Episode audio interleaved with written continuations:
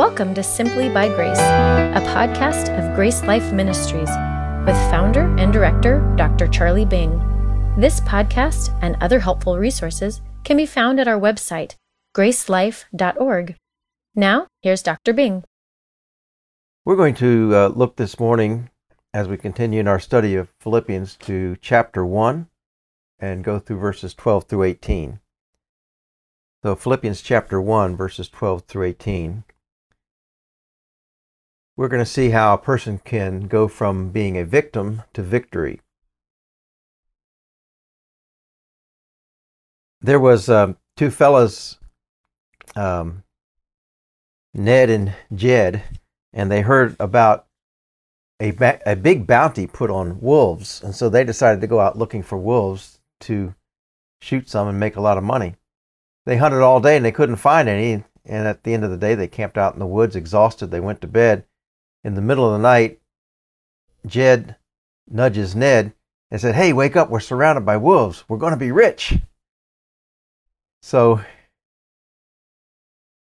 they looked at, uh, at least he did, looked at wolves, being surrounded by wolves as a thing that was an opportunity and not an obstacle.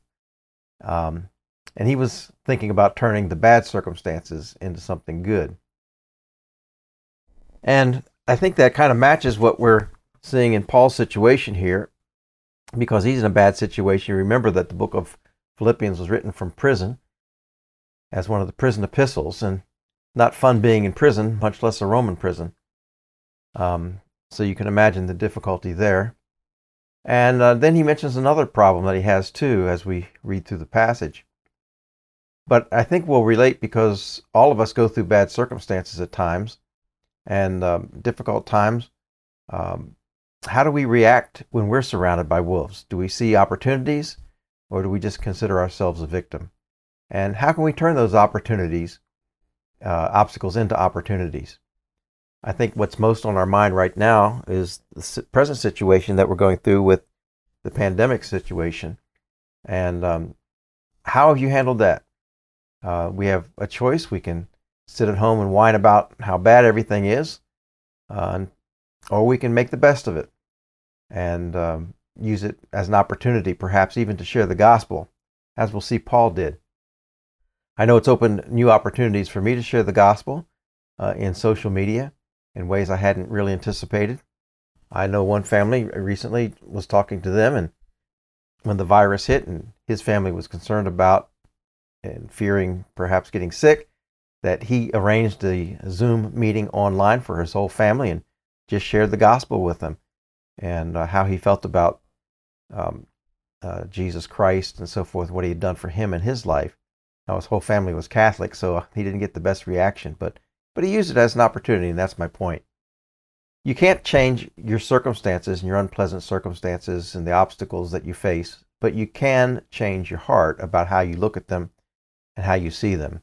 You can either look at them like a victim, which we see a lot of today. We see people uh, claiming to be victimized by society and by police and by um, different races and so forth. Uh, we've heard a lot about those who feel like victims, and they're not seeing the opportunity that living in this country presents them. When we see the opportunity, we go from being a victim to a victor, especially when we know Jesus Christ and know that He's in control of our circumstances. So, in the book of Philippians, we find Paul writing from prison. Originally, he wrote the book probably to thank them, uh, evidently to thank them for the gifts and contribution to his ministry, and to report on um, some of his uh, comrades or partners in ministry. The what we find a lot about read a lot about in the book is uh, how we think is important. And um, also, the word joy becomes very important. And we're going to see that Paul even is rejoicing in his prison situation. The Philippians hadn't heard from Paul for probably about four years. And you can imagine that there were some speculation and maybe rumors about his situation. And so Paul seems to be giving an update here. He starts out in verse 12 by saying, I want you to know, brothers. And so he's kind of just giving them an update about his situation. And when he does that, we get a glimpse into his heart um, and, and how he has chosen to uh, view some things. Uh, not so much theologically as just emotionally.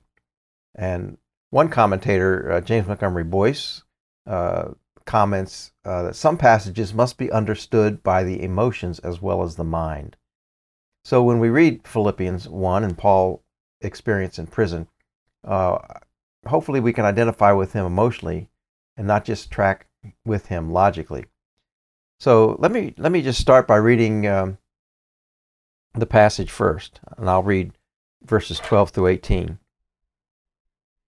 But I want you to know, brethren, that the things which happened to me have actually turned out for the furtherance of the gospel, so that it has become evident to the whole palace guard and to all the rest that my chains are in Christ.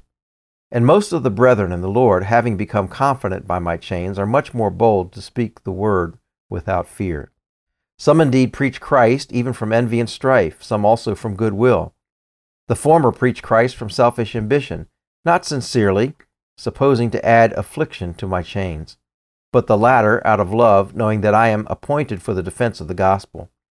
What then? Only that in every way, whether in pretense or in truth, Christ is preached, and in this I rejoice. And yes, I will rejoice.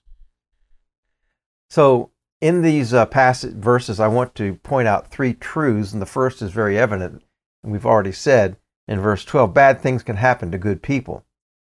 Uh, Paul's circumstances were bad at the time, on, on the superficial level anyway. He was in prison, and he's writing to tell them, uh, I want you to know, and he's updating them. And he says, The things which happened to me. Now, just that little phrase passes over all of his history up to this point, because we know that he went through many, many troubles, many obstacles, a lot of uh, persecution. All the time he was being persecuted and chased by his enemies and harassed by his enemies. But if we even think of the last part of his uh, his uh, life before he wrote the book of Philippians, before he ended up in a Roman prison, he was arrested in Jerusalem. He was in prison for two years in Caesarea. He was taken by ship to Rome. Uh, the ship wrecked, and uh, he survived that. And then he ends up in a Roman prison, and not fun. You can read about a lot of his other difficult circumstances in 2 Corinthians chapter 11, and also in the book of Acts. Paul wanted to go to Rome, but he wanted to go as a preacher, not a prisoner. But in God's sovereignty, he went as a prisoner. So bad things can happen to good people. If they can happen to the Apostle Paul, they can certainly happen to us as well. And you know that. And there's different reasons that bad things happen. We don't always know. Sometimes it's just a matter of circumstances that we can't control or can't anticipate. Uh, a virus breaks out and goes around the world, and we don't know why or how it happened exactly. There's a lot that we don't know. Sometimes opposition comes from Satan himself and the things that he throws at us. Sometimes it's discipline from God. He's correcting us in some way, uh, maybe teaching us something and, and training us in some way. Sometimes uh, opposition comes when we preach the gospel and we get persecuted for that. There's different reasons for bad things to happen. We can't always know why they happen. We can't, can't control what happens, but we can use it for good. What we need to be careful of, I think, in these bad situations is trying to come up with simplistic answers. And uh, when we really don't know what the reason or the cause of the, the problem is. I remember getting a call from a lady one time calling from Dallas, and she had just lost her three year old daughter in a house fire. And uh, she went to church, and, and the pastor said, Well, the reason that happened is because you haven't been coming to church lately. And uh, I had to kind of deal with that situation and that perspective, and that that pretty stupid pastor who said that, uh, to presume that he knows what God is doing sovereignly in a situation like that. So be careful of simplistic answers. Bad things happen. We don't always know why. We may not always know why in this life. Uh, we don't. We will not know why God allows a, a virus to go around in the world and kill many people and shut down so many ministries in so many ways. And yet doors are always uh, always being open because God is in control. So, in these bad circumstances, that's what we know as Christians that God is in control. And when we know this, uh, we won't play on people's sympathy by saying, "Oh, my my poor family, my poor body." You know, we're always moaning and groaning about something as victims. But if God is in control, then He anticipated, He knew about it in advance, and we can trust in His sovereign uh, and goodwill. one friend said to another, he said, "How you doing?" The other friend said, Well, I'm pretty good under the circumstances. And the first friend said, Well, what are you doing under there? Um, point is, is that we shouldn't be under our circumstances. We know God is over our circumstances and allows things to happen to us. And I think Paul had that very important perspective when he wrote the book of Philippians and uh, in his prison experience also. So, bad things happen to good people, but God is in control. Uh, the second point I think I, w- I want to make from verses 12 and 14 is the second part of verse 12 is that God can use our circumstances to further the gospel. And he wants them to know, he says, that what happened to him is actually turned out for the furtherance of the gospel. And that term furtherance is uh, means to make some headway. It was used nautically to forge ahead and to make headway in the water.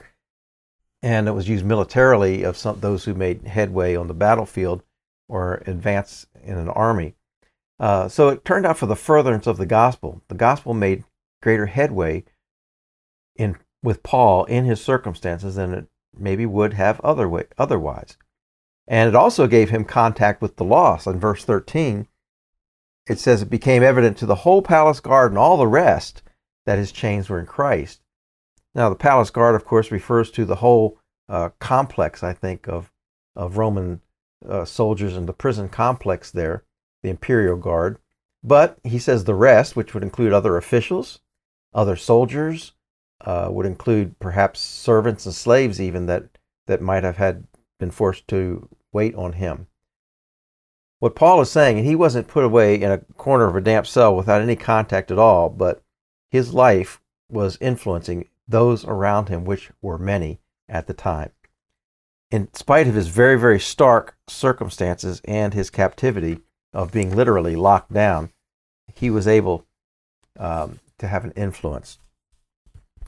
Um, I think we often take for granted the freedom that we, we have now and um, don't appreciate uh, the opportunities it gives us. Uh, Benjamin Weir was a missionary in Lebanon. He was taken hostage by Hezbollah, the terrorist organization. And I'm on a TV interview. Uh, he said the greatest thing about being free was being freed as a hostage after he was freed. He said the greatest thing about being free was able to do the little things I wanted to do, like sleep in bed, go to go to the toilet, get a drink of water, look out the window when I wanted to. So you imagine that the apostle Paul was not able to even do some of these things, being chained to a soldier. Who knows if they even had windows there? Uh, so we have the freedom to get out and about, even though we're restricted somewhat in the present situation. But we still have the freedom to get out and about and uh, share the gospel with those around us. Probably Paul was chained, they believe, to a guard for six hours a stretch at a time. So, in a 24 hour stretch of time, he would have been chained to a guard for um, four times. Different guards heard him speak the gospel to them. And not only that, but he says in verse 14, not only was he sharing the gospel with all those around him, but he says, most of the brethren in the Lord um, having become confident. Now, the, the phrase brethren in the Lord is probably not the best reading. It's probably most of the brethren being confident in the Lord um, because of his chains, because brethren in the Lord is a little bit redundant. So he's talking about their, the, the brethren who have become confident in the Lord because of his chains. Um, so it had an impact on those who were watching him go through this difficult time. And um, he was pioneering the gospel in a prison cell, and that encouraged them to speak the word of God boldly uh, without fear on the outside of the prison. And that's what the influence often does of those who are bold to witness. I don't know about you, but I know that I get encouraged by when I see people sharing the gospel and being bold, and I'm emboldened by that. I had a friend like that at Bible college, and uh, he was wanting to share the gospel all the time, everywhere. And uh, I ended up going with him quite a few places. He would forge ahead into places I wouldn't even consider going, like downtown Washington, D.C., in the red light district late at night. We would go down there. Things don't pick up in the red light district till about 11 o'clock, so we'd start about 11 and witness to people on the streets, a lot of them high school boys and so forth, looking for fun. And we would share the gospel with them till 2 or 3 in the morning. Um, but I w- wouldn't have done that on my own. But because he took the initiative and was bold to do it, uh, I went with him, and we did that quite often. Um, so others were aware of Paul's situation and what he was doing. They were watching him, so to speak, or at least hearing reports about what he was doing. And you can be sure that there's others who are watching you and um, watching your experience. And the more we share the gospel with others, the more we are bold to share that gospel in our circumstances with our circle of influence. I think the more we'll embolden others as well. And maybe uh, maybe to share the gospel more and to get our people mobilized to do more evangelism, we need to lock up the pastors and uh, leaders in the church, and that would get people sharing the gospel more. That's what happened here, anyway. I found that to be true in China when I was there. Is uh, a lot of the younger generation and the younger pastors, uh, they were boldly standing against the government. They were not afraid to share their faith, and they, this is, was their explanation to me. They said, "Well, our fathers, that means the former generation of pastors, our fathers went to jail for their faith, so we feel like it would be a blessing for us to go too." So they weren't trying to avoid jail; they were actually uh, daring almost the Chinese officials to take them to jail because of the boldness of their fathers. They were emboldened to share the gospel in that communist country. So, when we think of Paul and his chains, he used the opportunity to share the gospel, and it and it not only influenced those around him, but influenced the Christian brothers and sisters who were watching him or knew about it. Uh, you might find yourself in circumstances where you feel chained up, um, quarantined, or locked down, um, maybe to your house, or maybe to a desk, or maybe to a countertop, or a workbench, or um, you're handicapped physically, or in some other way. Um, maybe you feel like you're confined to a classroom um, or a work cubicle. Uh, there's different ways you might feel chained, uh, but really, uh, when you look around you, there will there will be opportunities, and others will be watching you. I believe. Um, think in the past of uh, those who have gone through difficult times, who otherwise could have com- complained about being victims and being chained by their circumstances, like Susanna Wesley, who had 19 children. And uh, when you have 19 children, you're pretty much chained to your home and your kids, I would think. But yet, from that household came John Wesley, the great evangelist, and Charles Wesley, the evangelist and songwriter, whose songs we sing quite often. Think of Joni Eareckson Tada, who broke her uh, neck and was paralyzed from the neck down as a teenager, and yet had a lifetime and still has a lifetime of ministering to others and sharing with others.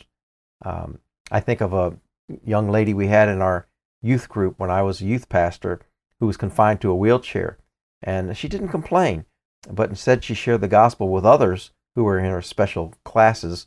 And, uh, and many of them came to know the Lord and came into our youth group because of her. Fanny Crosby, who was blind at a young age, wrote many of our hymns. John Bunyan, Chuck Colson, serving time in prison, and yet producing a lifetime afterwards of ministry and um, literature uh, and, and a legacy of sharing the gospel. So don't let your chains drag you down. You're not a victim. You can be a victor uh, through Jesus Christ. And who is it that's chained with you when you look around? Who has it brought you into closer contact with? Your children, your family, your coworkers? Um, maybe that's who God wants you to share the gospel with. So, God can use our circumstances to further the gospel. And um, I think Paul said in 2 Timothy 2 9 that the gospel is not chained. So even though he wrote that again from a prison cell, the gospel is not chained. And the third thing I want to point out is from verses 15 through 18. You can rejoice in your circumstances. Um, now, Paul had an additional problem when he was in prison. Uh, it seems there were some who were envious of him or felt like competitors with him. And his adverse circumstances, being in prison, became an opportunity for them to advance themselves selfishly and by preaching the gospel, no less. So they took advantage of the fact that Paul was now confined and limited in his activity to uh, advance and preach the gospel but to their own benefit. So it wasn't always with the best motives. And that's why he says in verse 15 some preach Christ from envy and strife, and some also from goodwill. So you had two groups some who were preaching because they're envious and they wanted to get a bigger uh, piece of the pie, maybe piece of the Christian pie at the time. And uh, there were others who were doing it out of goodwill. Both of them used Christ's name, both of them preached the gospel. Uh, we have no reason to, if Paul says they're preaching the gospel and preaching Christ, we have no reason to doubt that they were preaching a good gospel at this point. Um, but they were promoting themselves and their, their ministry. It was a political thing more than a spiritual exercise. Um, just like uh, today, we would see many who uh, preach the gospel in an adverse way. There is competition in the Christian world, in the world of ministry, unfortunately, and much of it is political. Um, so, who were they? Well, in verse 14, he talks about brethren being more bold to speak the word. And then the word some in verse 15 seems to refer back to verse 14. So it was some of the brethren, uh, legitimate Christians, real Christians, who were doing this. Um, they were preaching it for personal advance, not for doctrinal truth necessarily. They were jealous, perhaps, of Paul's ministry and his authority, and they were wanting to take advantage of that. Um, just as you would you would picture that probably more easily in our world of politics and how it operates and and people devour one another even though they might be from the same party but here it was uh, christian preachers devouring um, the apostle paul figuratively anyway while he sits in a prison but the bottom line to paul though that was important is that jesus christ was being preached he was able to look out and get the bigger picture of what was happening. And instead of becoming bitter against his enemies or depressed about his circumstances, what he knew and what he liked was that Jesus Christ was being preached.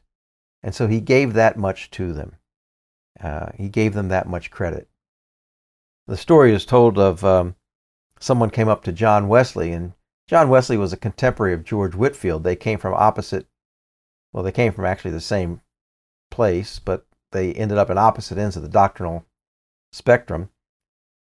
And someone asked John Wesley, uh, Do you expect to see George Whitefield in heaven? And John Wesley said, No. And the person said, Oh, you think that he's not a believer? And John Wesley said, No, I just believe he's going to be so close to the throne and I'm going to be so far in the back that I won't be able to see him. It was a very generous thing to say if that story is true. Um, but I think it also points out the fact, if it's true, that Wesley was able to give Whitefield credit for preaching the gospel. I think they both probably preached a similar gospel up front. It was only uh, when they departed from that and went into uh, other issues that it became very clear. Clear, I mean, very confusing. So Paul is actually rejoicing then that Christ is being preached. Someone said he was able to crush the feeling of personal annoyance to rejoice in the fact that Jesus Christ was preached. But notice it was it comes across as a decision that he made. Um, he says, "I will, I rejoice and will rejoice." So he wasn't being controlled by his circumstances, but Paul was determined to take control of his circumstances and chose to rejoice in the midst of those bad circumstances. I think there's a lesson here for all of us that we can choose to be joyful even when things aren't going our way, even in the midst of uh, terrible circumstances. If Paul can rejoice in prison, we can rejoice in a pandemic. If Paul can rejoice in locked in chains, we can rejoice locked in our homes. Um, if Paul can rejoice in his terrible circumstances, we can rejoice in ours.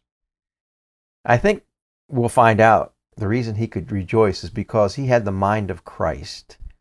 And that's what comes out in chapter 2, so we'll reserve comment for then. But he, he was thinking the way Christ wanted to think. His mind was on heavenly things. He saw the bigger picture.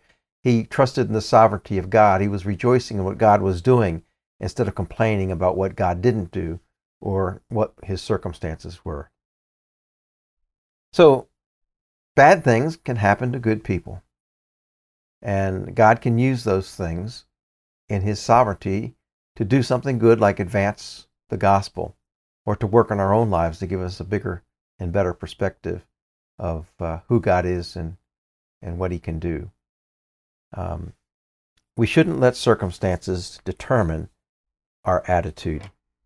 I I saved a story some years from years ago, um, which is an amazing story, and I, I'm going to condense it and then read a small part of it. But it's about Chuck Colson, uh, who wrote the book Born Again and was served under Nixon as his lawyer, but became a Christian.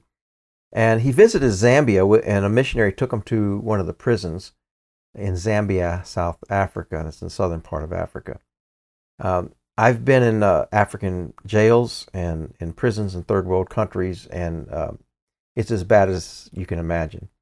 So they had a guide there who was a former prisoner who volunteered to take them and show them the prison. In fact, they had the main prison, but then they had an inner prison that was kind of a secret prison for the worst criminals.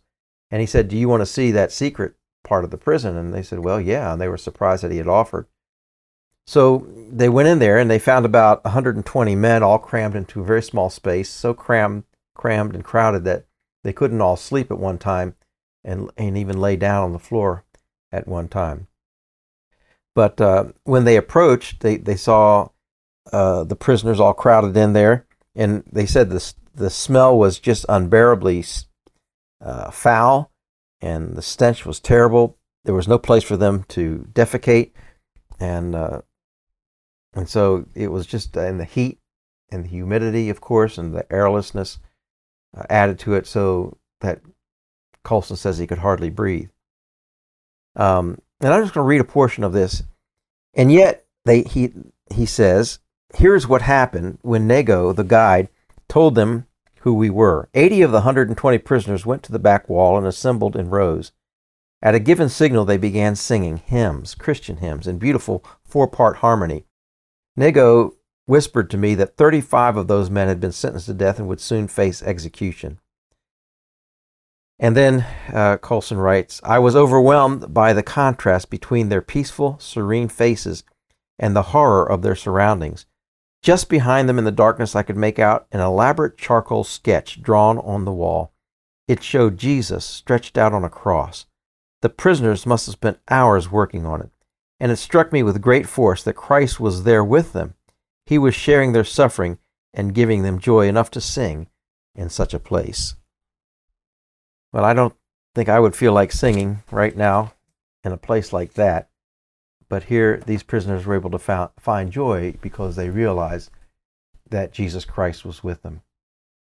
God is in his sovereignty is in control of even the bad things when they happen to us.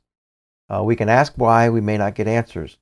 Maybe a better question is to ask what? What can I do to take advantage of this opportunity? So, what is your prison today? Um, what are your chains? Um, could be very painful. It could it could hurt very much. But if we look outside of ourselves, what is God trying to do? Who is around us that could be influenced by our testimony? Who's watching us? that could be emboldened to speak the gospel or who needs to hear the gospel? Um, are people seeing Jesus Christ in us under our difficult circumstances? In these days of um, the pandemic, we've all been tried in, in, in different ways. Um, some have reacted badly, some have reacted in a very godly way. Um, how would people say that you reacted? can you see what God is trying to do and be creative and how to further the gospel in your situation? So, uh, Paul here tells us that we don't have to be a victim, but that we can live in victory.